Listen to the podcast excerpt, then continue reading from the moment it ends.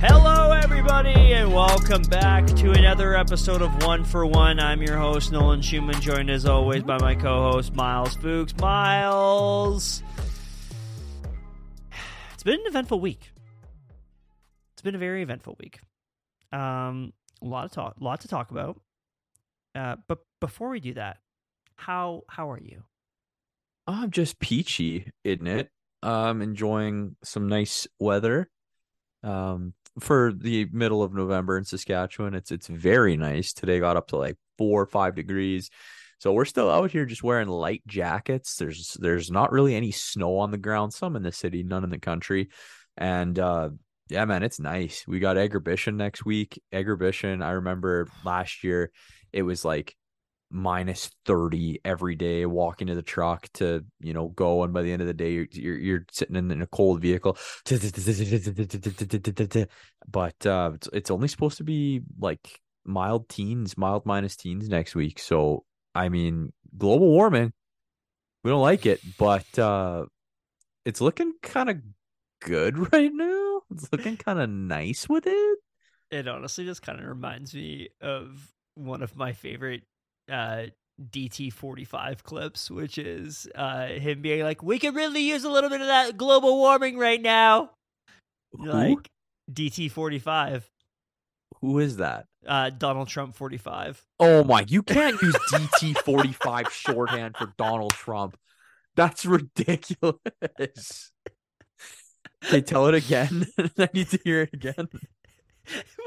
when he's like when he's doing like a rally in the middle of like Minnesota, Minnesota, uh, as it's like super cold out. It's I don't know what the what their Fahrenheit system is, a cursed cursed piece of measuring. Um, when he's like, we uh we could really use a little bit uh, of that uh, global warming right now. Am I right? and everybody probably goes nuts. Just pure screams of of lust. yeah. Oh, Dude. dude. DT45 is funny. I've Like- never heard that before. I like that a lot. Well, I said uh I said to a friend of the show the other day, I was like, this is this is one of my favorite. Th- oh, it was um we were talking about the Get the Gap video that LSU did. Yes. Yes. And I was like, this is probably my favorite piece of content to come out of the 45th administration.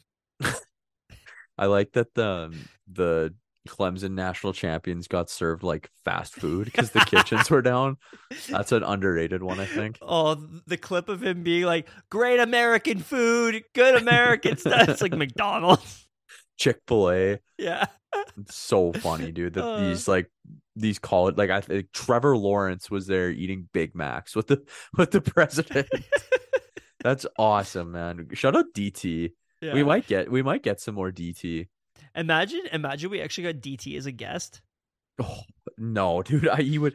Guys are losers. You guys, uh, you guys uh, believe a little bit too much in that uh, liberal bullshit, in that uh, Sleepy Joe bullshit. How, what do you do? What do you do for numbers? How many people do you have listening? Nothing. You're nothing like chicklets. nothing like chicklets. You're you're nothing like the Full Send podcast. dude. Speaking of uh, numbers and people and stuff, um, Oh, we had a big week on the internet. we Um, did have a big week on the internet. I'll let you take your thing, but we got our first hater. Which one? Oh, fu- I forgot about our hater. So this kind of this kind of went hand in Yeah. hand with with Nolan, what Nolan's about to talk about. But we got a shout out from somebody, and it brought a little bit of traffic to our to our social channels. And uh, um, a new friend, a new guy from Edmonton, um, replied to one of our tweets with "Nice podcast, you fucking losers." Yes. Only to have like four attack dogs in his mentions roasting him as a person. the the the shout out baby back and shout out flames fan dill for going nuclear We on call this them guy's personal we we call them the Rough Rider crew. stop drop. Um, yeah, man. Uh, so uh, we're gonna get into the San Jose game, uh, but for those of you that, that do not know, uh, in the middle of the inter, uh, during the intermissions between both the first, second, and then also at the end of the game, uh, Ryan Whitney, uh, former Edmonton Oiler and current uh, or current uh, co-host of Spit and Chicklets. I'm, I'm assuming everybody's heard of Spit and Chicklets is listening. To Friend the show, of the but- show. Okay, Fr- friend of the show. Now you can officially say um, he was hosting some spaces uh, in both the first and second intermission. And in the first intermission, I was going to jump in because obviously on on Twitter Spaces, I'm not calling it the other name. It's Twitter. Twitter's much more fun. Uh, and uh, so he was hosting some spaces. And during the first intermission, I was going to jump in, but actually, friend of the show, Zach Lang, jumped in and he was speaking with Ryan Whitney for a little bit, and they were kind of shooting the shit back and forth. And I thought, you know what? Second intermission, I'm going to jump all over this because he had mentioned at the end of the first intermission uh, that he was going to come back around on the next one. So I waited around and just kind of refreshed, uh, just kind of refreshed Twitter until eventually the space opened back up, and I immediately sent a request in. Now at this point, the Oilers were down. Was it two one in the game? I think they were down two or no two nothing. I think think. it was- I can tell you. If you give me a second here. great great preparation by the fellas here. Um, and the third uh was 3-1. 3 We're down three one. Uh, no, two one because then. Oh no, Uh, sorry. Yeah. Or yeah, yeah. Two one. They're losing. The Yes. Oilers are losing. They the were Sharks. down to the Sharks of all That's what you need to know. That's the important To- part. to the Sharks. I'm, I will reiterate one more time to the San Jose Sharks. So, Ryan Whitney opens up his Twitter space and he goes on about because his whole bit right now is that he is an Oilers fan through and through because once an Oiler, always an Oiler. And he jumps in to basically talk about this game and says that if they lose the game against the Sharks, he's done as a fan. So I obviously jump in and uh, put my name in there, and he says, "Oh, this this has got an Oilers logo," and I hear the little sound of being accepted as a speaker into the Twitter space. And I'm like, "Oh my god, here we go!" And uh, yeah, I got on and talked with talked with Wit for I don't know three four minutes, and uh, you know just kind of let my feelings pour. And at the end of the show, he at the end of the bit, he said, "Everyone, go check out his podcast, One for One. Go subscribe." And uh, yeah, that was pretty cool. And we got uh, I don't know, we got a good like fifteen to twenty followers out of it right there off of Twitter, which is pretty cool. Um, so if you're just tuning in for your very first episode post uh, post Twitter Spaces, then hello, welcome. I hope you enjoy the show. Um, and yeah, we're just we're just uh, this will be this will be a complicated episode, I think. Not really. And I think that that's a good segue for me to take it over and tell the folks at home what we're going to do because it is going to be a little bit different than a regular one for one episode. We're going to go through the game against the Sharks and then the game against the Kraken. From there, we're going to move into a little bit of Oilers shit because elephant in the room, uh, big big moves was made post Kraken game.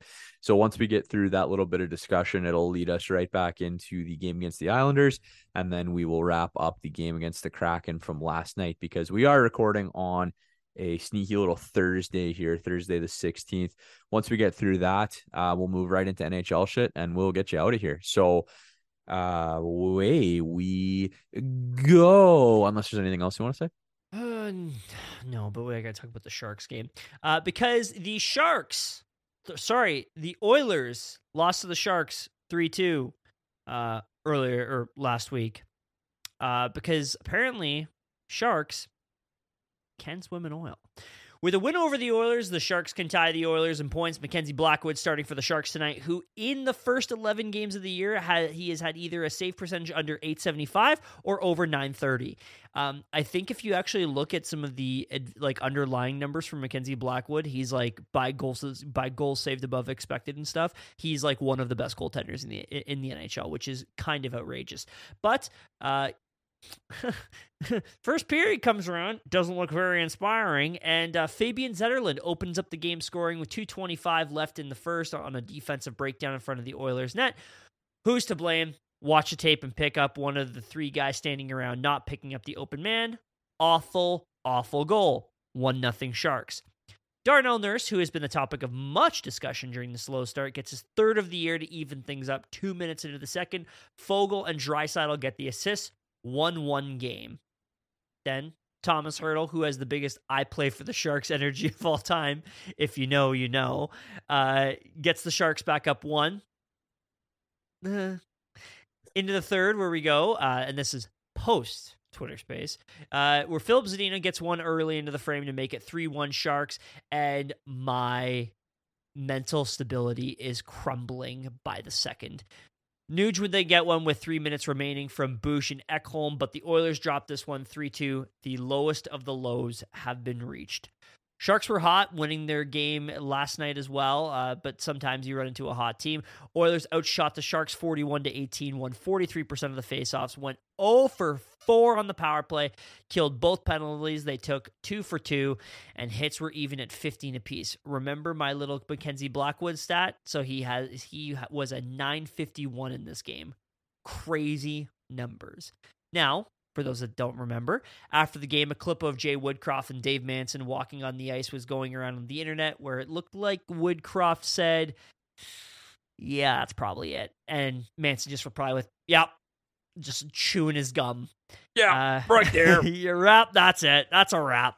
Also, for what it's worth, the Shark Center Ice logo looks like shit. So let's remember that. Uh, it looks like a it looks like a Rip Curl knockoff. Remember Rip Curl?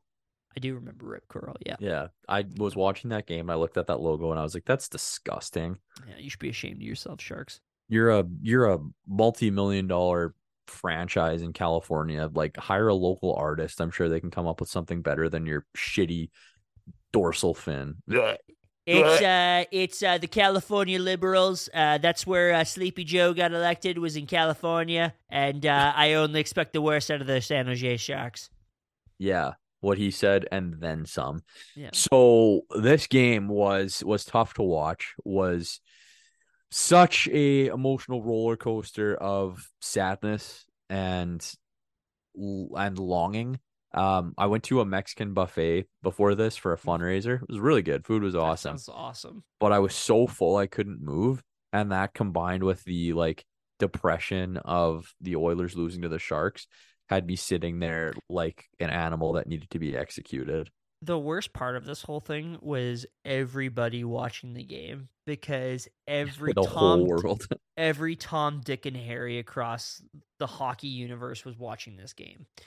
Because I mean, at least thank God the Oilers didn't hand them their first win of the season. Thank thank Christ Almighty.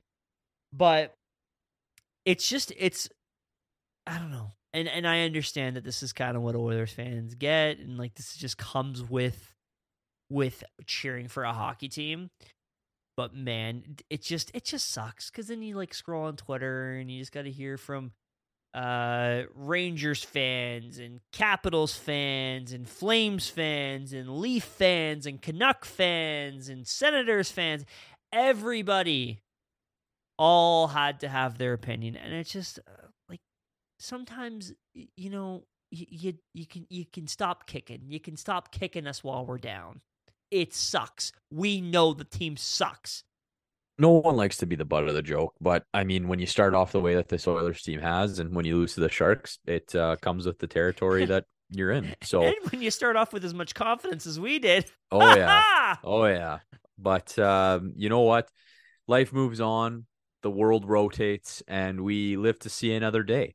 Mm-hmm. Um, despite the noise around potential firings or a trade, the team kept steady going into Seattle with Woody behind the bench, Skinner in the cage. It's another day at Climate Pledge Arena, and I pledge to drink triples at indoor golf to settle the nerves about this impending game. Back on November 11th, Remembrance Day. So long, partner. A 4 1 win over the Seattle Kraken. Now, it makes sense uh, if you were to score, say, I don't know, three goals in an NHL game that you would want to balance out that athletic ability by being good at another aspect of your life, which is exactly what the children's author, Zachary Martin Hyman, does to open the games, scoring, redirecting an Evander Kane shot, one nothing Oilers. This one is called The Magician's Secret. Ooh. Zachary Martin Hyman once again on the power play crafts up his sixth of the year from Nuge and Boosh. We're calling this one the Bambino and me to nothing Oilers. Zatcherl Hatrick Zyman, his third of the game, seventh of the year. This one again from Kane completes just the second Oilers natural hat trick in the first period in franchise history and puts the final pen stroke on Zachary Martin Hyman night. This one is called Hockey Hero and it's 3 nothing Oilers. Now the bit with that, the bit, the little little fun little names I gave him. Mm-hmm. Those are, I'm sure you know, but for those at home, that's uh, Z- Zachary Martin Hyman, children authors books. Those are what his books are called. So, guy's got three goals in this one, and he's got three cute little stories that you can pick up uh, from your local bookstore. Don't don't use Amazon. Go support local and uh, read them to your kids. Read them to your read them to your friends. Read them read them to yourself because reading's hard. Dude, reading is hard. Reading I, is hard, man. Like I try and read like an athletic article once in a while, and I'm like, oh man. It's a sports. Why are you guys using such big words? Yeah. Settle down. Settle down. You just give me more pictures and graphics? I'm a very I'm a visual learner. Uh, so that's one storyline, right? The Zachary Harmon, Zachary Harmon Myman, Zachary Martin Hyman absolutely exploded. And that's awesome. We love it.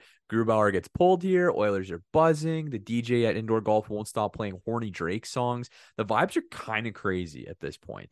Uh, and then enters Dylan Holloway, who scores his first of the year oh, at man. 1942 mark of the first period from McLeod and Ceci. It is 4 nothing Oilers heading into the first intermission.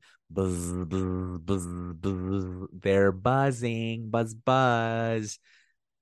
I love it. The teams would trade shots in the second with no goals, and the third period was the return of the Holloway storyline as he took a boarding call early in the third period.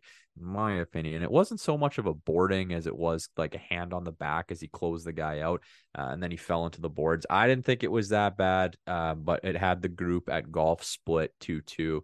I'm curious to get your thoughts on it as we roll on. But the closing out of the man, which was followed up by Mr. Holloway getting into a fight with Vince Dunn at the midway mark of the game. Okay, Hollywood, we see you. Jaden Schwartz would get his eighth of the year, a power play marker on that Holloway penalty. Good sass boy.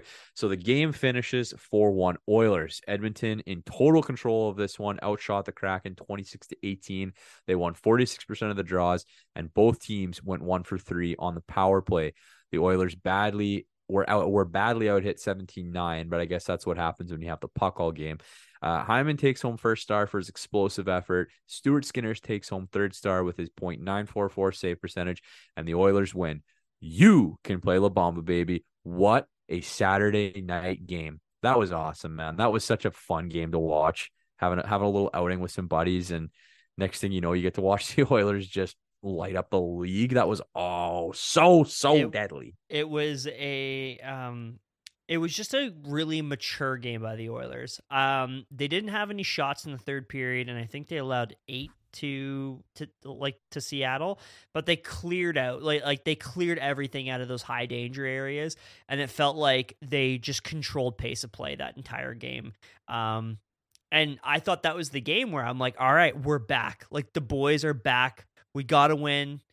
Let's let's take this positive energy and move on. Um, I'm legally required to tell you that we're not allowed to file a we back claim. Okay. I, I've been instructed by by Janelle that there's no we back claims to be made um, until I get the green light. So you can say it, but so I'm, she is so she is the the governor the of the adjuster of the of she's, the we back department. She's the adjuster on this file, which I mean you got to give it to her. Um, so you know, shout out to her. And we're looking forward to the moment where we can rubber stamp that that document. But it certainly did feel like uh, this this team found its mojo, found its groove, and then oh, we I, were we I were was, shocked. I was just gonna say, um, and it the other thing I really loved about this whole thing was how much swagger Jay Woodcroft had when he was in the media. Um, the pregame, the pregame, the pre it, it's really sad in hindsight.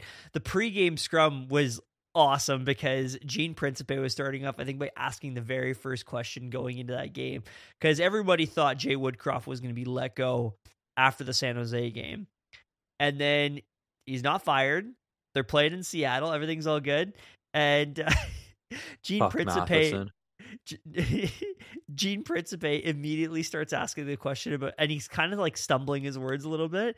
And Jay looks at him and goes, Lighten up, Gene. It's game day. Come on, it's game day.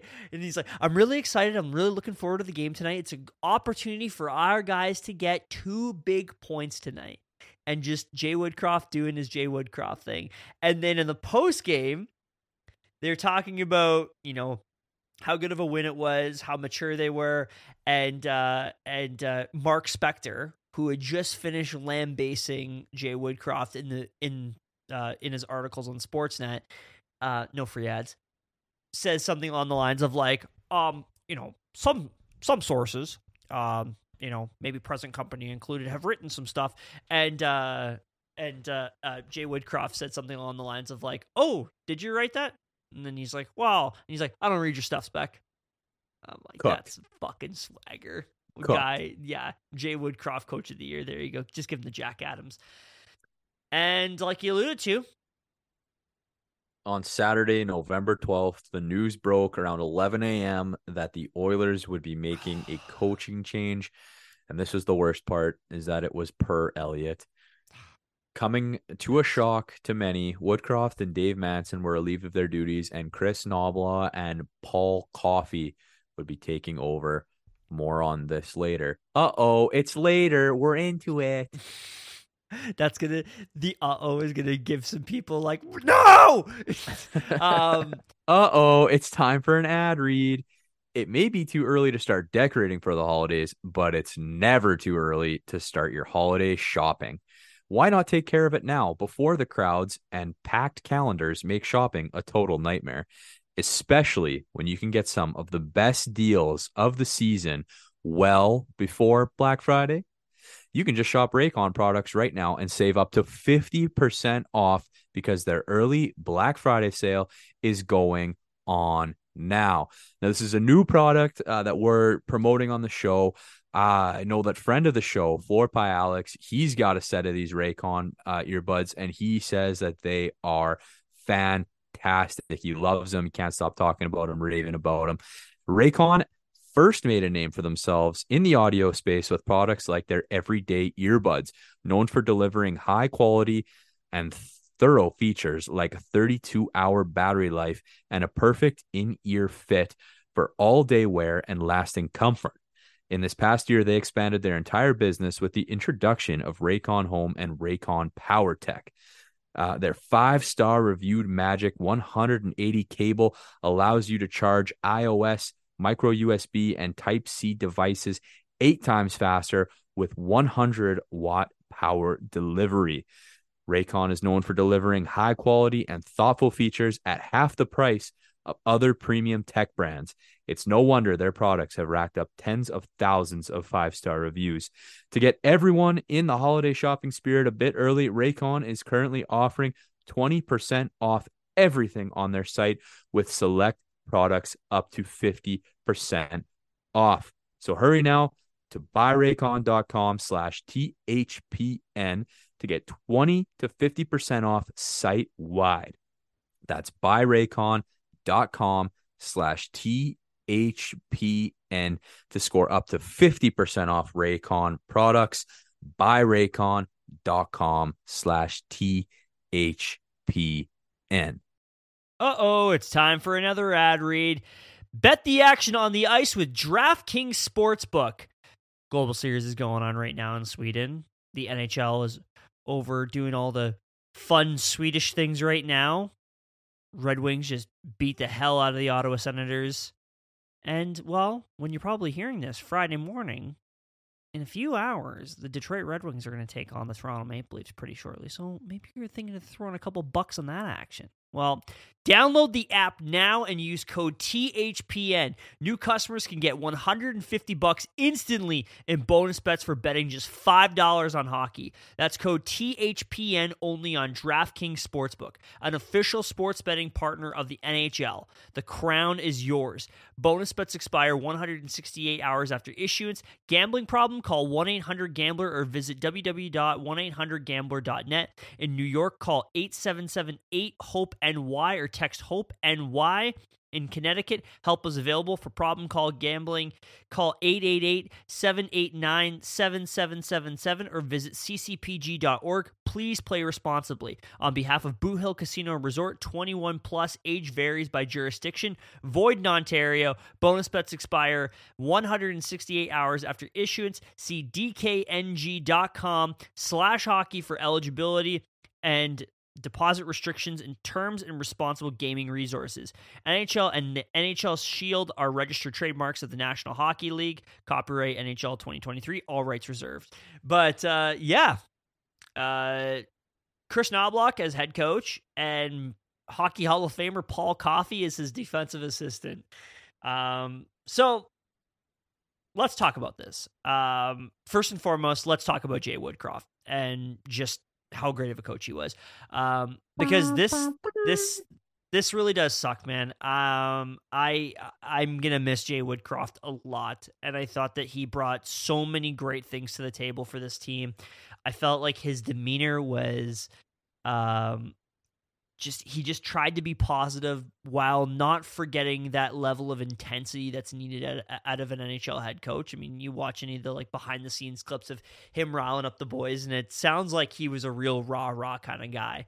Um, but uh, the Woodman finished his time as the Oilers coach uh, with a 79, 41, and 13 record in 133 games. He had a .643 win percentage, which is the highest in team history, and he was 14 and 14 in 28 playoff games. And that's the king kicker, man, is that this team over the last two years has been among the best in the league. You look at, I mean, I've I've talked about all the underlying numbers for the past few weeks, but this team was still humming at a very high level when it came to like Corsi, expected goals, uh, scoring chances, shots per game. This team was among the top 10 to top five in all aspects. The only thing they were lacking on was shooting percentage and save percentage. And it just felt like every time the Oilers played, it's like that one bad chance that you let go, and it, there was no way it was being stopped. So I, unfortunately, the firing wasn't really justified all that much to me at least it just felt like it was more of something has to change and they have to bring someone new in and from all accounts this team never gave up on woody like Connor McDavid came out and said Woodcroft never lost the room. Uh, I believe uh, Leon Draisaitl and Darnell Nurse echoed those same sentiments. Like these guys did not give up on this on this coach. Like he wasn't a lame duck. It was just the organization looked at a situation and said, we need to make a change. Um, now, before we move on to Kris Knoblauch, oh, and the one thing I also wanted to mention too, uh, Dave Manson, if none of you know, done extremely dirty on this one. Um, Dave Manson, for those that you, for those that don't know, is the father of Josh Manson, who plays for the Colorado Avalanche, and Dave's wife and Josh's mother just recently passed away in August uh, from uh, melanoma, which um, is just incredibly heartbreaking for both Dave and Josh. And this actually comes just a few days after uh, the Colorado Avalanche had their mom's trip, and Ryan Johansen actually like organized this whole event that it was like uh, I think it was called Moms for Lana or something like that. I think that was what it was called, and they basically dedicated the entire mom's trip and any sort of funds that were raised along the way to like melanoma research and cancer research. So that was really heartbreaking, and you really feel for you really feel for Dave Manson this moment. And once again, I mean, Dave Manson like say what you want about maybe some of the like defensive tactics that this team was deploying, but like was a good like was a great assistant coach for from everything we knew and him and Woody are ride or die, and that's that's really really really admirable. Um, before we move on to the new guide, Miles, did you have any thoughts on Jay Woodcroft? Yeah, like a couple times, but I don't think he stopped to take a breath or for me to jump in. So Sorry. Wow, it's fine. Um, okay, so if we're gonna look at the full body of work for Jay Woodcroft here, there is a number in that um, figure of his tenure that does stick out to me, and I think is where you can find some justification in getting rid of him, and that's the 14 and 14 playoff record. Uh, this is a team that had a lot of things going for it. Say what you want about how they lost their playoff games, but I think that you can look at them as a team that should have been better than 500 in his two playoff attempts, playoff runs, mm-hmm. um, especially last year. So, as much as we love Woodcroft, and don't get me wrong, I loved Woodcroft. I didn't want him to go. I've said last episode that in my perfect little brain, it was going to be um, Manson and it was going to be Schwartz and Holland that were the ones that should go. But again, that's not how professional sports works. And it's why Woodcroft ultimately was the one that got put on the chopping block here. Um, but that being said, um, had to be a changing of the guard. Somebody had to pay for the start that they had. And maybe we had to find somebody that was going to get us over that playoff hump uh, because two seasons losing the way that they did, uh, swept in the third round and then losing in six in the second. Uh, might need to find somebody who can raw, raw, or charge the boys up a little bit more to get them over that hump.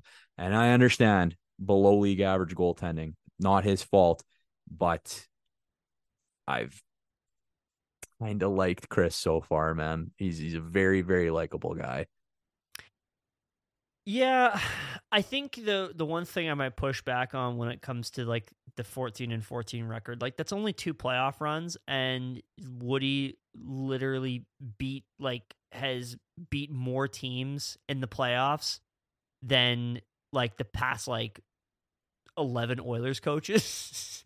so wow. th- that's that's kind of what I factor and it's like how many how many guys get, you know, get constant first round exits and they last like 5 years as head coach. I don't know, I just I think if when we... you look at the results over the last little while, he's um I mean, I don't think you're getting a better head coach on the open market right now. No, I, I don't disagree with that. But that being said, how many times have we said, you know, this franchise needs to stand up for Connor McDavid and Leon Draisaitl. I guess standing up for them could have been leaving uh, Woodcroft in there and giving him another shot. But when you start out the way that you did, something's got to change. And I was reading something on Twitter or Facebook, or I don't remember where the article was. Facebook. Was, Facebook. Yeah, boomer. But it was somebody who was talking about how hectic it makes the team changing the GM halfway through the year. Um, yeah. And this wasn't, this isn't a team that like is going to fire their coach, give up on the season, shit the bed, and hope for Celebrini in the offseason. This is a team that's doing this early to hopefully get that injection and get back on track so that they can work their way back, compete, and get into the playoffs. Mm-hmm. So I think firing the GM would be admitting a TL on the season, where firing the coach is a jolt or a uh, punch in the gut to get them yeah. back on track. Yeah, I I do uh, see I wouldn't have fired the coach and I and I do agree with you though cuz there's obviously a lot of people that are like fire Holland, fire Holland, fire Holland and like I'm just as sick with of I'm just just as sick of Ken Holland as everybody else is. But I do agree with you because optically it does not make a lot of sense because if you do fire a GM, it this isn't like a coach where you get like a new coach like you don't get a new GM bump in the middle of the season. Um, and it's one of those things too where Ken Holland is in the last year of his deal and there are so many pieces around him and with Jeff Jackson basically running the team. I don't know if Ken Holland has very much control over this organization. Um, because well, should we just get to Kris Knoblauch right now? Um, introduce the introduce our new king. Yeah. So Kris Knoblauch left the Hartford Wolfpack so not even the Oilers AHL team, the New York Rangers AHL affiliate, uh, who is fresh off a season where they went to the third round of the Calder Cup playoffs last year. I don't have his whole record. Uh, actually, sorry, uh, his AHL record doesn't include this season, uh, but was 112, 87, and 31. Um, and really, like the first the first season he took over, season was canceled due to the pandemic. Uh, the, the next year there was no playoffs due to the pandemic, and then the year after that missed the playoffs, And like I said last year, they made to the third round. And I think that Kris Knoblauch gets a bit of a gets a bit of a like a tough beat when it comes to the AHL because he um, didn't really have much runway, and also the uh, Rangers like farm farm system has just been brutal the last little while. So I don't totally blame him, but I'm kind of burying the lead here because previously to that, he won a Ed Chenoweth Cup with the Portland Winterhawks, I believe, uh, in the WHL. Or sorry, that's not it. The Kootenay Ice, they beat the Portland Winterhawks. Um, but following that up, he coached the Erie Otters from 2012 until 2017. Now, Erie Otters, where do I know the name Erie Otters? Oh, that's right. That's the team that Connor McDavid played for in junior, uh, in which he went to two J. Ross Robertson Cup finals and winning one. This was two years after Connor, though. Uh, and by all accounts, was one of the most like hottest name coaching hires for the past five years or so. Um, I've personally, I was banging on the Kris Knoblauch drum. I think even around the around the Todd McLellan years when he was being fired and they were looking at Ken Hitchcock because I'm like, man, hire McDavid's junior coach. I'm sure he can make something work. Uh, and now he's finally here, and now start all of the rumors and the rumblings and all the chit chat about what Connor McDavid means to this team and uh, how it's kind of all built around him. So, Miles, what do you think about that? And what are your thoughts on Kris Knoblauch? I love the Mick GM chirps. I think that is so funny. Um, and I don't remember who it was, but somebody, it might have been Holland, had to come out and was like, uh, we don't talk to, you know, we don't consult Connor on organizational moves and this, that, and the other thing. We don't take individual players' opinions into who we're hiring to run the team, yada, yada, yada. Bullshit. Absolute junk if you don't think that Connor McDavid is at least getting mentioned as to what's going on or getting called into the room and talking. Hey, is this chill with you?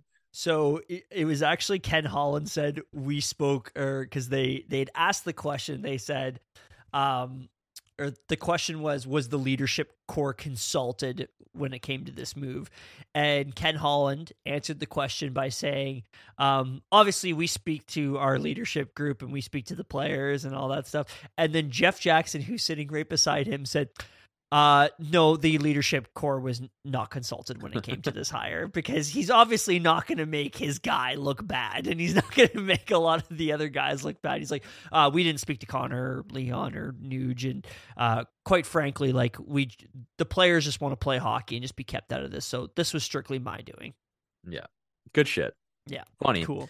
Yeah. Um, I really like Chris though so far, man. Um, there was a couple moments that have really uh, stuck out to me since the beginning. Um, watching the clips of him going around the first skate that he led and shaking everybody's hand, like glove mm-hmm. off, walking with the guys, talking to them, getting to know them personally. Uh, I think that's a great way to step into the situation that he did because, especially if we're taking Connor's word for face value, if Woodcroft never lost the room, um, you know, you're coming in potentially as a not very popular guy, right? Uh, yeah. Players understand that it's a business, but also they really liked Woodcroft, who was a good players coach, and probably don't want to see somebody coming in for them because they've played shitty. So mm-hmm. he, I think he came in on the right foot, was personable. I love his tempo. I like the way he answers questions in interviews. I like how much of a family man he is and how vulnerable he was when he was talking about kind of choked up about like how hard it is to be away from his family, um, mm-hmm. making his first pro coaching debut. He stepped in for the Rangers as an interim coach for one game when their guy had COVID. So I don't know if we're counting that as his first game. I don't think we are. Um, but obviously, for somebody whose family means that much to him, it's tough to not have them at the game with him when he's making his debut. But it's the way she goes in pro sports, especially when you got to fly across the country, and it's hard to do that with two kids. Looks like you have a figure. I was just gonna say um, he coached. Uh, uh, he coached six games. They won four and lost two. Do you know? Uh, it is actually pretty funny. The very first game he coached, uh, like for the Rangers, it was against the Islanders, wasn't it? Flyers, and you know what the Flyers. score was? No, nine nothing. oh, they cooked them. Yeah, they fucking torched them. That's awesome. Yeah, it's sick. Uh, anyways, you were going. You're saying Uh, I also like the fact that he's a good Sask boy. He's from Imperial, Oh, yeah. so shout out, hold that shit down. Um, he's handsome. He's got a good head of hair. He's really hot. Yeah, he's a he's a he look he looks good in the royal blue suit when he's out there. Um, I don't know. I'm uh, I'm, I'm a big fan. And last thing I wanted to say, Todd McLellan. They media was asking him in LA what they thought about this move in regards to Jay Woodcroft, and he said whoever hires him is getting a hell of a coach. And I have to agree. Oh, I yeah. just really hope that he doesn't end up in the Pacific or the Western Conference because I don't want to have to deal with Jay Woodcroft too often. But I wish that man nothing but the best. And I hope that he has a very long career coaching professional hockey. And I hope that he knows that Oilers fans, or at least one for one, uh, wishes nothing but the absolute best for him. Yeah, it seemed like a pretty almo- like pretty almost unanimous thing across the board that people were really that people really didn't want to see Jay Woodcroft go. Um, now that I'm looking at it right now, I just wanted to just do like a quick little search just to see um, if there are any teams in the Pacific that would be considering somebody like Jay Woodcroft. Anaheim, no, they just hired a new coach. Calgary, probably not. They just hired a new coach. Uh, Kings, no, they're doing well with Todd McLellan. Yeah. San Jose, I think they're going to keep David Quinn for a while. And Vancouver, Vegas and Vancouver, no. No, but fucking Oilers Steelers, I think it might be Seattle. Oh, really? Well, because think about it. Yeah, Dave they're on a bit of a slide. Yeah. Dave Hakstol kind of sucks.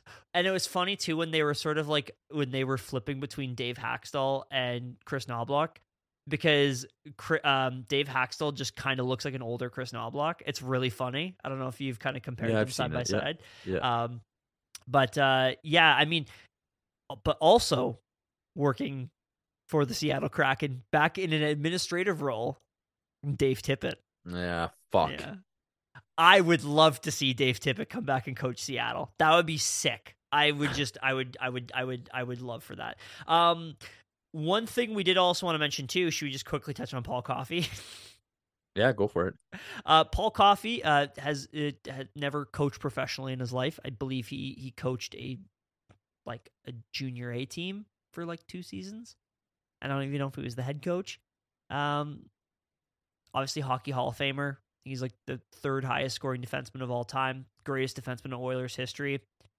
You know, I don't think Paul Coffey really needs much discussion, but also special advisor to the owner. So a little bit, uh, su- uh, as I like to say, suspect, but um, sure, I I guess so. I would have liked Knoblauch to actually get his own coaching staff, but I, I whatever. I it, it's fine. It Mm.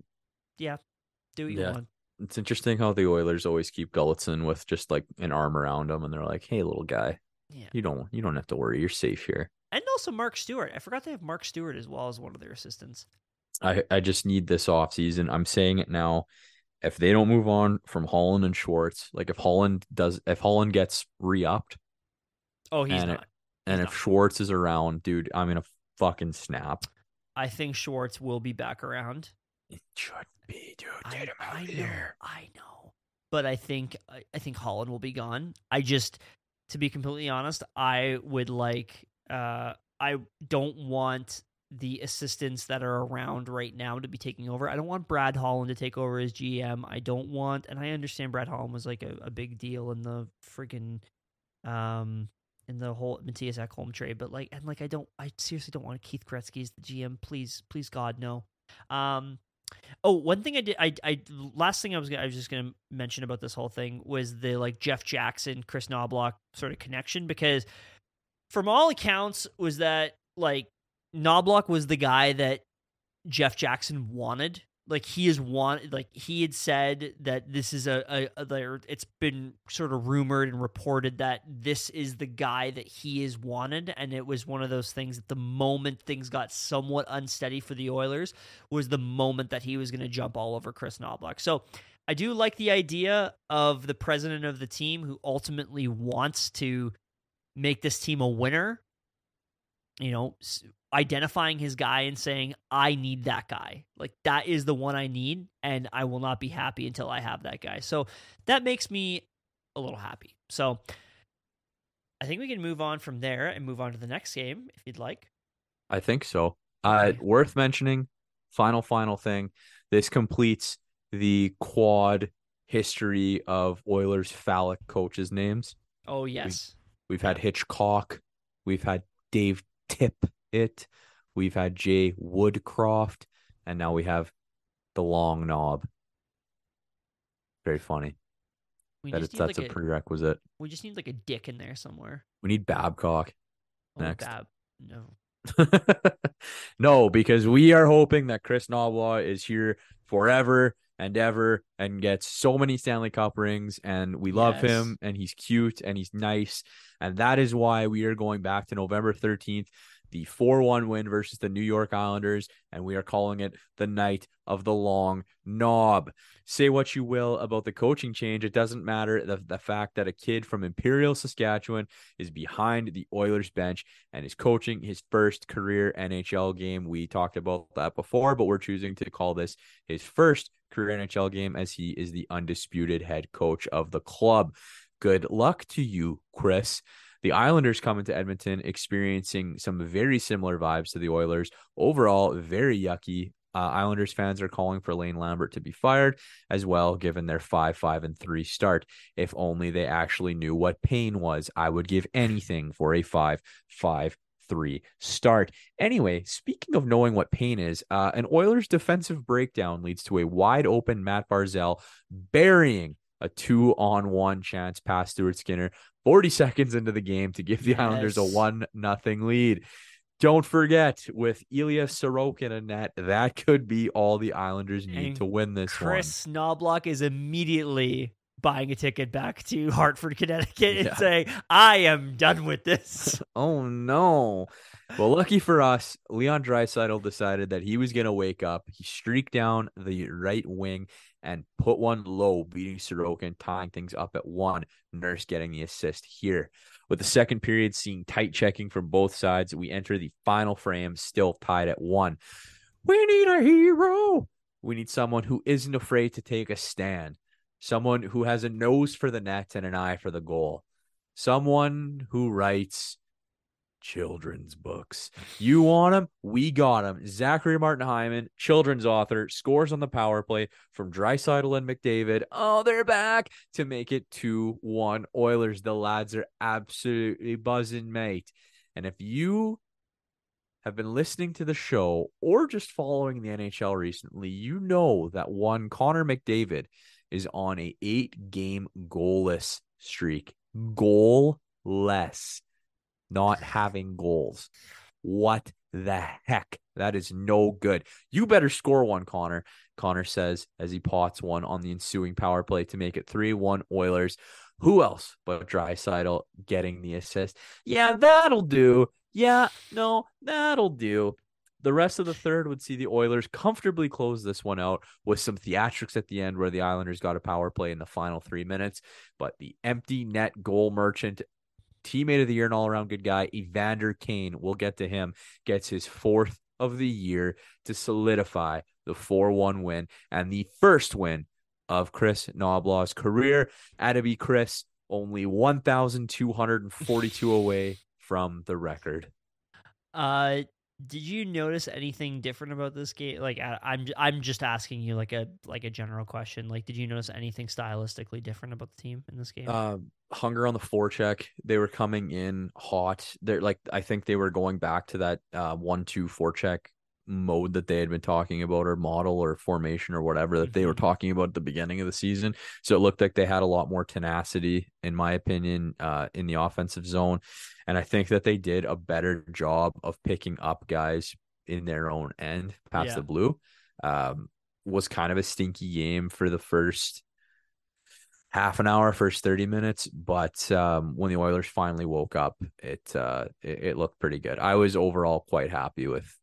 Uh, yeah. I'd say I'd say six out of ten. I was six out of ten happy, which for this season is a twelve.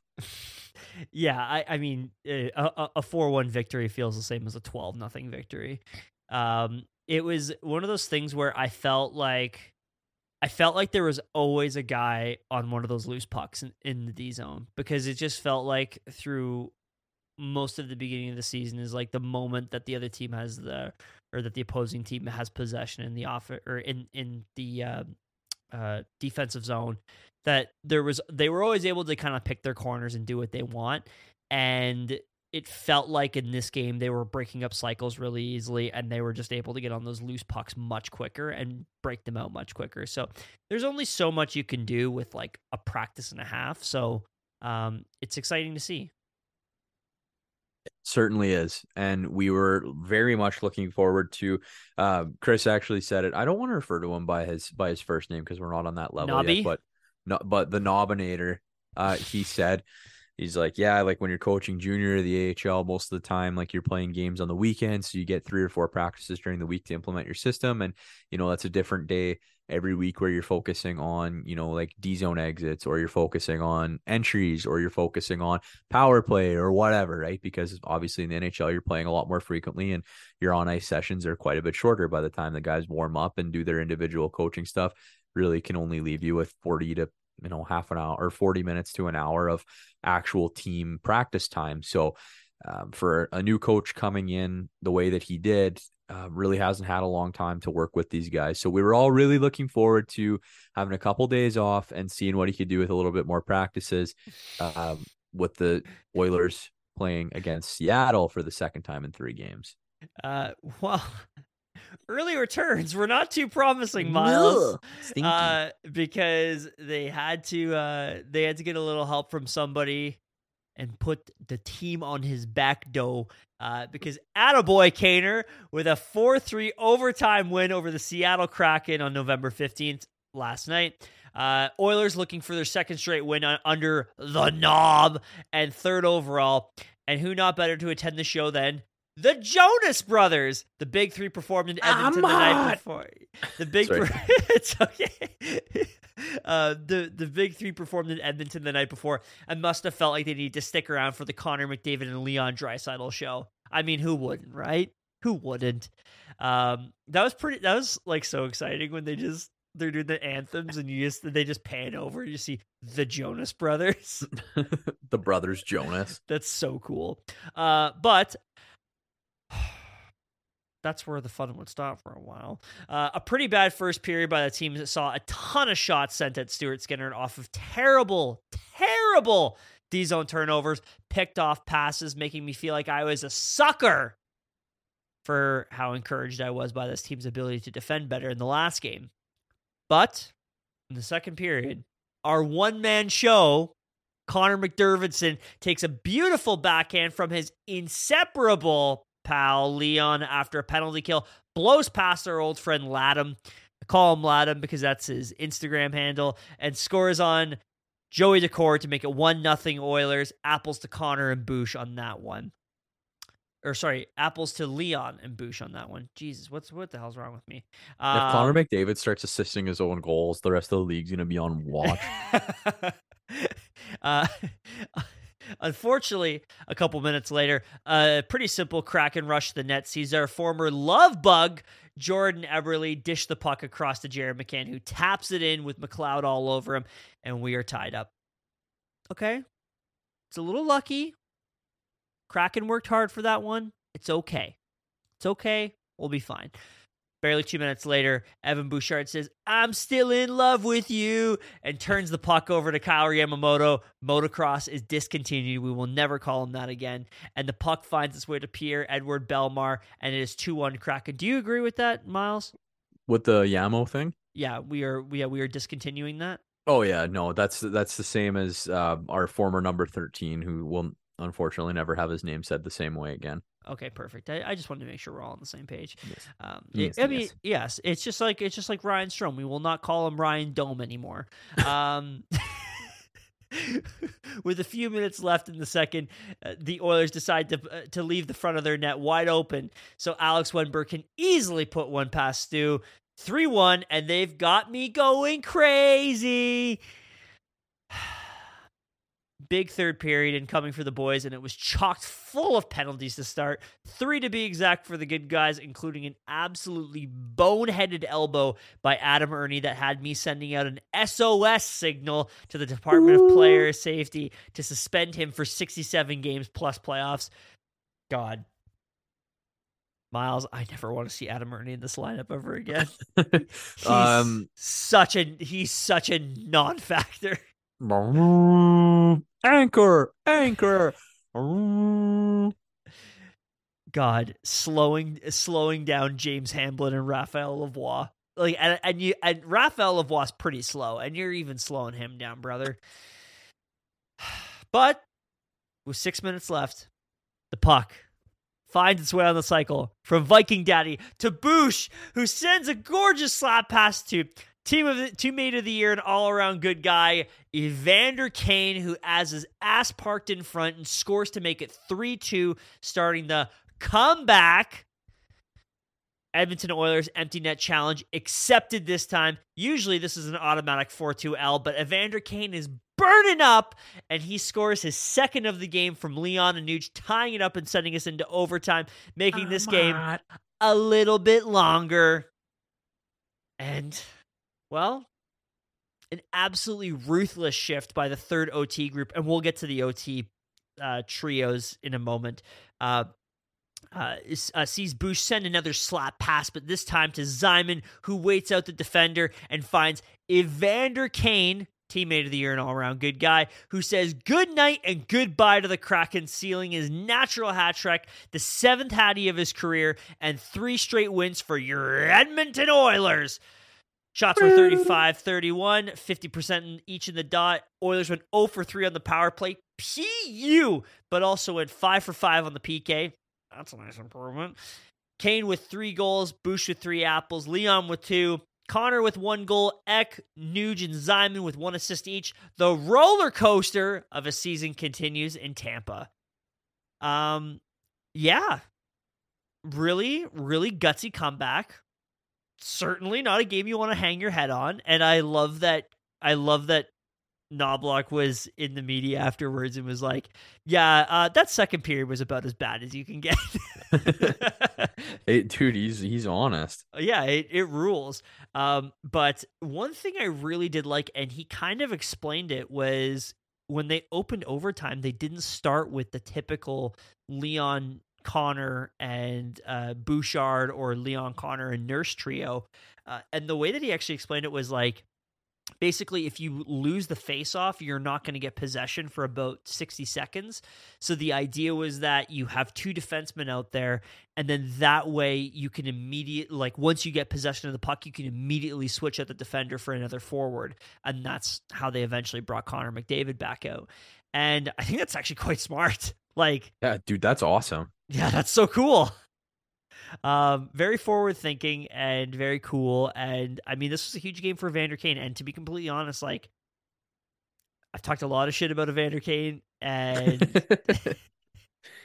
but man, uh, it feels gross to say, but like he's when he's humming and when he's going, he's I, I brought this up on the show before, but like he's genuinely the Oilers' third best player when he's going because he is a fucking force on the ice. Yeah, man, And, he, he's uh, been incredible the past few stretches of games, Yeah. week, two weeks. He's been right up there with Hyman in terms of, of best players on the team. I think Yeah. that that's not a stretch to say.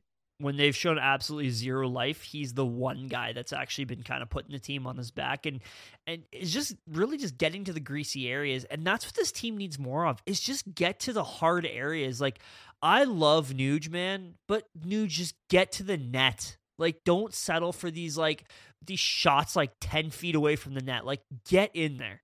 Get Or the streaking down areas. the streaking down the wing, trying to be a fucking sniper and missing the Yeah. cage by 18 Yeah. feet. That's that's probably my biggest Nuge gripe is Ugh. his shot selection, man, and how he thinks that he's a how he thinks that he's Chris Kyle. But it's fine. It's fine because when Evander Kane is doing what he's doing and playing at a three four on this team, it's okay that Nuge is our five six. It works Yeah. Perfect uh, in in harmony as as to what we needed when these guys were coming in. So, um, wanted to give a shout out to anybody who caught all of Nolan's um, uh, Jonas Brothers song titles that were used in that last package because there's about a thousand and they were very good. Uh, like the th- do you like the Jonas Brothers? I do like the Jonas Brothers. I love the Jonas Brothers. I Yeah, fuck they're Jonas great. Brothers hard. So um, um, yeah. I posted on Instagram last night a picture of of Joe wearing his Oilers jersey, vibing, and I called it "Cake by the Oilers bench." So, um, funny too. I think is he I just talking about Leon's ass? I'm talking about Chris. I know Chris ain't a big boy, but I'm ready. I'm eating it. Does Chris have? Does Chris have some cake on him? even if Chris doesn't have cake, even if Chris just has a muffin, I'm I'm housing it. I love the idea of Kris Knoblauch listening to us and going, "That's that's quite funny, guys." Wow, that's uh I've been sexualized. I feel I feel I feel like um Wennberg. do you do you think that uh, do you think when Kris Knoblauch like calls the cops, he says, "Uh, huh, huh, I'm gonna reach out to the authorities on this one." Oh, uh, you know he's Yeah. like, let's see the body cam footage first. Dude, he lived in Hartford. Probably in a gated community. You know how it is.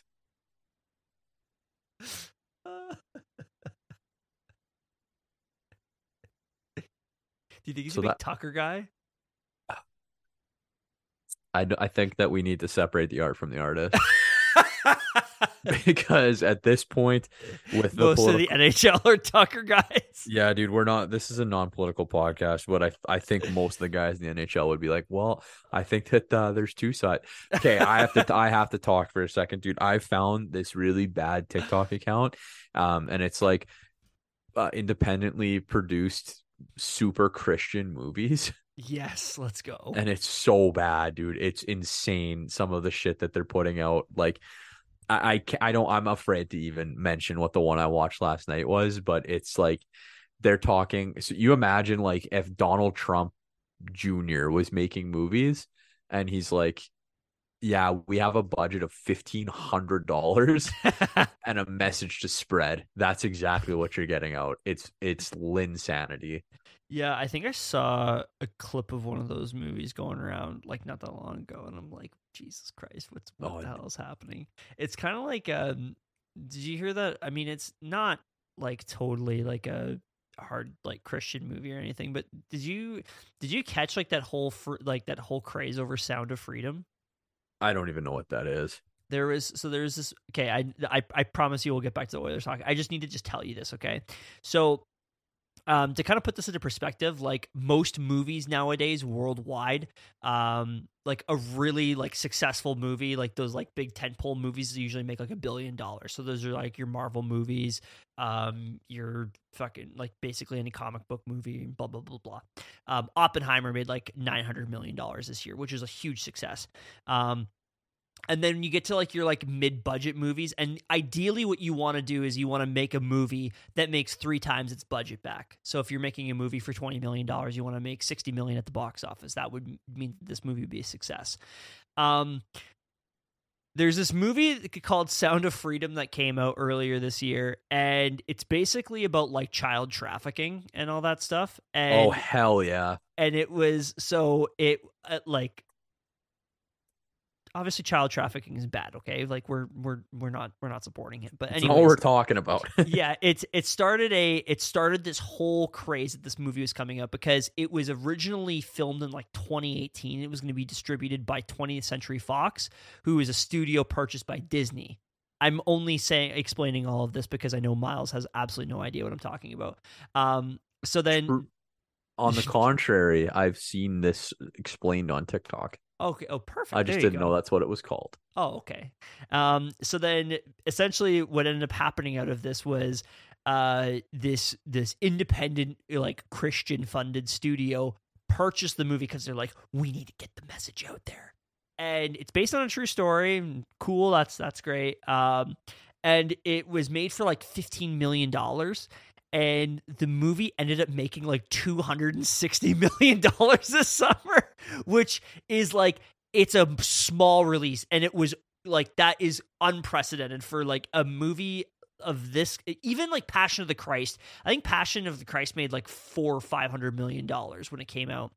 And but that was directed by mel gibson. So like that's that's a, a big name behind it and that was 20 years ago. Like we're in the middle of we're post pandemic right now. I guess if you want to argue, we're in the middle of pandemic still. Um, but like like the like the pandemic numbers and this movie made like two hundred and sixty million dollars. But the the funny part about this is that there is a whole system where it's like you can buy a ticket for somebody to go see it. So I remember when the movie first came out, and I always like looking at like the seating charts. So like when you go and buy like a movie ticket, you can look at the seating charts of how many tickets are sold, and I did it for Sound of Freedom when it first came out. Every showing of the day, and there were like 12 of them, were sold out completely because people were either like, oh, I got to be there opening night. Uh, or it was like, I bought this ticket, so I want somebody else to see it. So there's a little bit of like fishy shit going on with like just how successful the movie was, but it's still one of those things is like unbelievable. It's like unprecedented. So yeah, Kris Knoblauch, big Sound of Freedom guy um any way you slice it man money's money talks so Yeah. i don't care if those theaters were empty they still got the revenue uh Yeah. which is what gary should be doing to make sure that he's paying the players we're back we Hell yeah. back There you go. um last it little all bit around. last little bit of Oilers news. Uh, Dylan Holloway and Mattias Janmark were both moved to LTIR on November 15th. Holloway for a lower body injury, probably a knee when he went hard into the boards against the Islanders. And then Janmark, he hasn't been in the lineup since October 26th due to a shoulder injury. So uh, most of these guys are called up already, but Adam Erne, Ralph Lavoie, Sam Gagne and James Hamblin will be leading the charge as the replacements here. Um, tolerable with three of four of those. Yeah. Yeah, Yeah. yeah, I'm fine. Yeah, I uh it would have been nice to have enough cap space available that you could call up Xavier Bourgault just to see like what you got, Mhm. just to just give him a quick little showcase. Um but yeah, no, I, I man, I just don't want to see Adam Erne in this lineup anymore. I'm sick of it. I understood him being called up in a pinch because it's like you're not going to dress him every night and I'd rather the Bakersfield guys get every night uh like every night starts. Um Speaking of which, I didn't write this in the notes, but I want to just quickly mention one thing about Bakersfield. I think you know where I'm going with this. I don't want to hear it. Uh, well, people are just gonna have to know, anyways. Um, but yeah, I, I really don't like Adam Erne being with this team uh, and being in the lineup every night. But I mean, every Speaking of every player's got their vi- or every coach has got their vice. speaking of uh, players you don't want to see night in night out, tell us, Nolan. Get tell us about Bakersfield. So Bakersfield is currently tasked with uh, reha- rehabilitating uh, our lovable soldier Jack Campbell, and it's not going very well, ladies and gentlemen. Thought it was going to be a hit. Turns out it It fucking, sucks. sucks. Quite bad. Um, Jack Campbell currently has an 0 0 record, so uh, zero wins, three losses. Uh, it is currently rocking a 4.36 GAA, which is somehow worse. Oh, Or sorry, no, it- it's actually a little bit better. Sorry, I was actually okay. I the was opposite gonna way. say there's no fucking way. Yeah. Well, actually, he is actually worse in one statistic. Um, Miles, I'm gonna just I'm just gonna quickly go go tell you this. So uh, he finished, or I don't say finished, but when he was last playing with the Edmonton Oilers, he had a .873 save percentage. Okay, Mhm. What do you think his Bakersfield save percentage is? I'm gonna say like eight six. Strap in Oh no. eight one nine.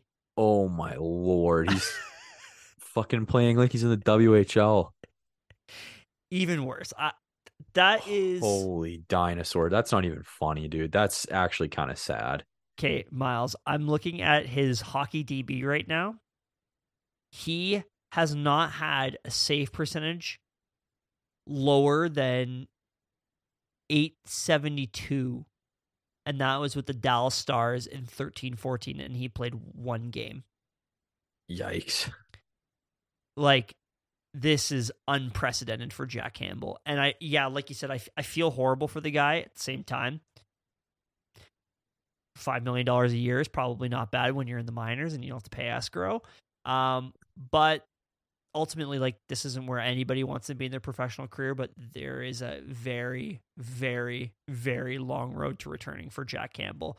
And work on a game, Jack. yeah, unfortunately, he's also stealing games from Olivier Rodrigue, who has been pretty consistently great night in night out. I know he allowed three goals last night, but apparently a lot of them were not really his fault. So, hoping the best for Olivier Rodrigue's development as well. Anyways, that's the Shall- Oilers. Shall we move on to the rest of the league? Sounds good. So this is a bit of a um, interesting Hard left turn. hard left turn. Uh, moving into NHL shit, the player involved with the death of Adam Johnson was booked on manslaughter charges a couple of days ago. Um, we'll leave it at that. We'll let you do your research, check it out, make your own uh, Yeah. assumptions or whatever from there. And if you want to check it out, if you haven't heard about it, there you go. Now you're hearing Yeah. about it. So I- it'll be interesting to see how this one plays out. just wanted to say one thing about that, and it's more of like it, it's a charge in the UK, and apparently a lot of like when you're charged with something in the I don't know I don't know British law. This is just what I've seen, so I'm just taking secondhand stuff. Apparently, it's more of a clerical thing, and then they have to actually do their trial and all that stuff. So just just telling people first and foremost. So that's that's kind of what's going on. So like you said, you can do your own research, you can take a look into it and all that stuff. But it sucks. It sucks. A shitty situation. There is a photo that's been circulating on the internet of a player from in the Eastern Ontario AAA Hockey League. Nice. Uh, I think it's a midget league uh, where a young lad got stitches on his neck about four inches in length. He was wearing a neck guard, um, so it was not as severe of an injury as it could be. And all things considered, he's going to get him out, have a little bit of a zipper, and maybe have a story for the next few years uh, to tell people. But at the end of the day, that neck guard probably saved another person's life. So it's nice to see that uh, the legacy of Adam Johnson is working across across the globe and is is saving you know people and families from a lot of hardship. So shout out to uh, to Adam's family, friends. Shout out to his teammates. Shout out to everybody, and just keep being safe out there. yeah, absolutely, man. Yeah, just uh I think we're gonna start seeing these becoming a hell of a lot more popular. It feels like every week we're seeing a new player kind of come up and say, "Yeah, that was that was a close call." I think I'm gonna start putting on a. I think I'm gonna probably start wearing a neck guard from now on. So, um, up. yeah, it's uh what a tough situation right now, man. Like that that really sucks. Um also not great. Uh Tage Thompson expected to miss significant time with an upper body injury, joining Alex Tuch, Zach Benson, and Jack Quinn on the Sabres IR, forcing Casey Mittelstadt and Dylan Cozens to step up as the healthy centers on a Sabres team that is playing far below expectations right now. Uh, that Yeah. sucks. Tage Thompson's one of the most exciting players to watch in the league, and I had a lot of hopes in Buffalo, and those hopes are not paying off very well. Yeah, it goes to show just how important uh, it is to not lose guys to uh, you know not lose man games to injuries and whatnot. So hoping that all those fellas in Buffalo can get healthy, can get back doing what they do best, and uh, make it make an exciting race over there in that uh, division. Speaking of exciting races, um, probably not just a bunch of pale male stale dudes at the NHL GMs meeting, but they discussed potential changes to three on three overtime this past week. They are saying that retreating behind the blue line to maintain possession is going against the intentions of the original implementation of three on three overtime. Potential penalties could be an option if teams retreat into the neutral zone. The owners, GMs, they will talk again in March and go over this in further detail. Crazy amount of boomer energy here, in my humble opinion. Um, three on three hockey is awesome. If anything, they should be making it longer. Uh, I don't really understand why they're trying to demonize retreating into the neutral zone to get uh, to get resettled rather than just taking the offside and dumping the puck in. I think that would make boring hockey.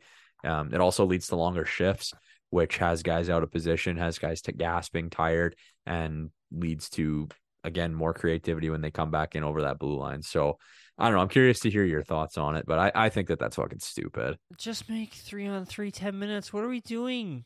Like, what are we fucking doing here? This isn't difficult. I just the NHL just can't get out of their own fucking way. um, speaking of getting out of the way, I'm gonna take five, and then you can close it off with four. Okay. Uh, actually, you, you take four. I'll take five.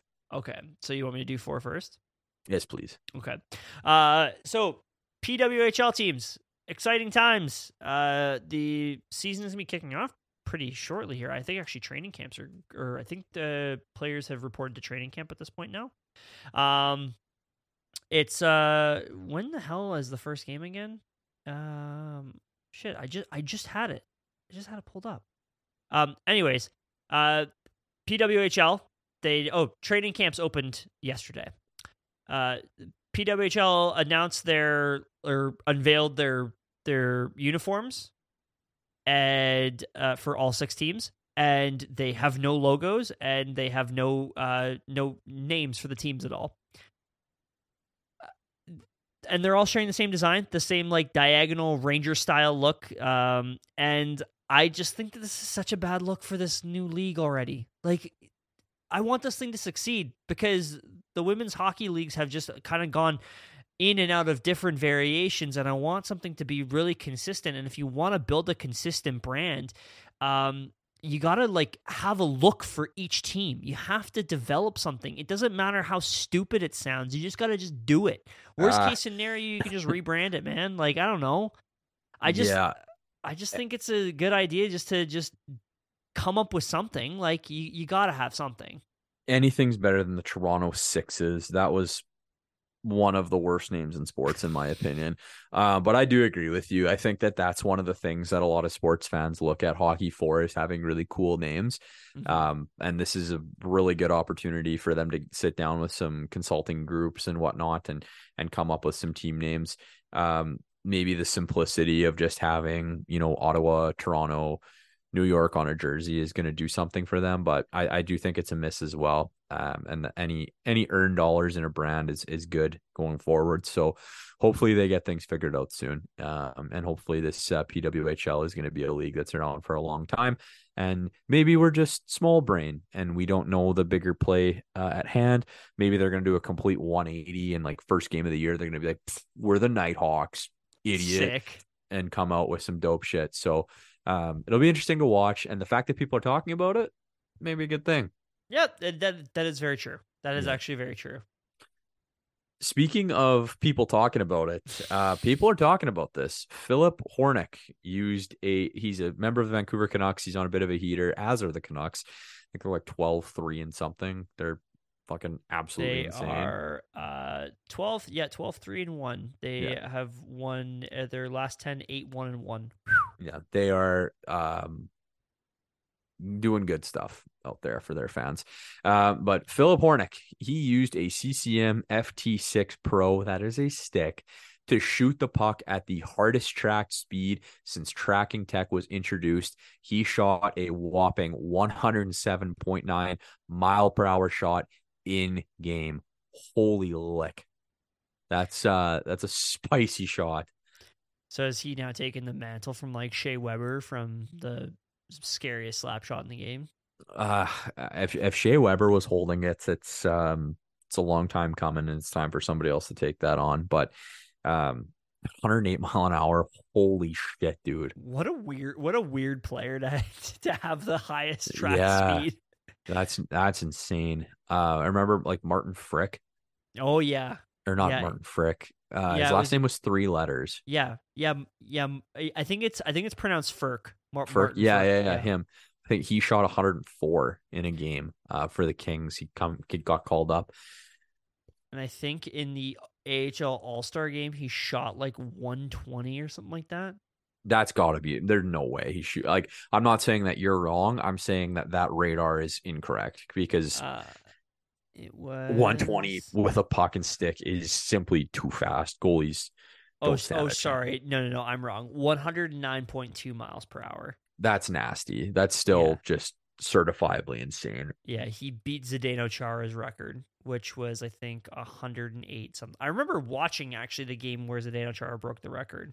I remember that All Star game. I don't know if I remember the game. Yeah, God, All Star games used to be terrible, but Like th- this is different. This is different than watching a guy walk up um, and hit a sitting puck, you know, Yeah. 14 No, th- yeah, this is the like- net. This is getting a Yeah. one T, taking it and just housing it. So Yeah. wow, wow to say the least. Do you do you think Sorry? that the Canucks are going to keep this up? No, there's no Yeah. fucking way. They are on the craziest PDO bender right now, and it's like I think it I think it's sustainable to make the playoffs, but I just man, like this is the this is like the the fucking Breaking Bad Jesse meme. He can't keep getting away with this because like yeah, there's no way the Canucks are going to be able to shoot this high and get this many stops for the entire season. Like Thatcher Demko is a band aid waiting to happen. I don't want to say that because I I like Thatcher. I I do uh, too. I'm just I'm just saying. it hurts. It saying. hurts me that we're we played three of our four games against Vancouver while they were in the midst of being certifiably insane good. Yeah. So that kind of sucks for the Oilers. But I mean, let the Canucks fans have a little bit of happiness. Oh, totally. Yeah. They haven't had some for a Yeah. while, but I I don't think it's sustainable. I really really don't think so. I think it's gonna come crashing down. They beat the Sens five two with sixteen shots on goal. yeah. There's no way. You can't keep you can't keep getting away with this. Fraudulent. Um, I'm looking at their shooting percentage right now. Uh, they are currently shooting a whopping 14.6 percent. Holy Jeez shit, Louise. that's So- outrageous. I think the Van- average the average is like 10. Ah, it's Oh nuts. Vancouver fans get uh, get to the West Coast as soon as you can to watch your team. Um, well, you can and enjoy the ride. Floor pie, this is for you, buddy. Yeah. Nolan, looking at next week's agenda for our Edmonton Oilers on a three game ripper, they head to Tampa Bay Saturday, November 18th. They will then play Florida on the Monday. Um, and then I don't think they play again for a little while. So really, we only have the, but we're we're starting a big away swing here, and we've got Tampa and Florida on Saturday and Monday. I am going to be a coward.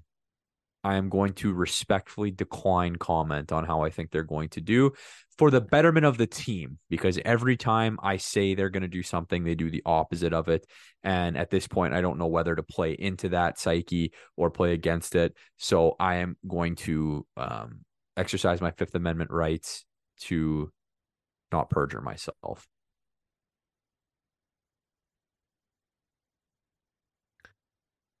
I think they're going to beat Tampa. And yeah, I'm just not going to say anything about Florida. I don't know. I really don't know. I I oh man, I just don't want to do this. I just yeah, fuck it. 2 and 0. 2 and 0. They're going to keep this thing going. They're going to keep chugging along. That'll bring us to 7 9 and 1. Still not where you want to be, but getting there, getting close. Um, and I think that it's gonna because uh, they're then after Carolina they're gonna go or sorry they're gonna go Carolina two days after that. The next the next little bit goes Tampa, Florida, Carolina, Washington, and then you get Anaheim at home on the 28th, and then you get Vegas at home on the 30th. Or, er, yeah, Vegas. Oh, sorry, no, Anaheim at home on the 26th, Vegas at home on the 28th, and then uh, at Winnipeg November 30th. So, and then I think they actually get a like a week break after that. So, we have a tremendous amount of Oilers hockey coming up. And Yeah. it is, as Nolan said, a roller coaster of a season. Anything else you want to say, Nolan, or can I wrap this up? um, yeah, we can wrap it up like like some Christmas gifts. I, Some I- I- Christmas gifts. I've been I've been watching a lot of I've been watching Christmas movies already. I already got my lights set up. it is certainly that time. It is a big part of the season, big push. Uh, NFL playoffs are coming up. Christmas is coming up. Time off. Lots of good shit there. Having a couple drinks with your friends because Christmas is about getting drunk and stoned with your family. But the Oilers are about making our lives miserable. We hope that that doesn't continue. We've had a blast here on season four, episode eight of the One for One podcast. We appreciate you joining us. And as always, go Oilers, go. Go, let's go.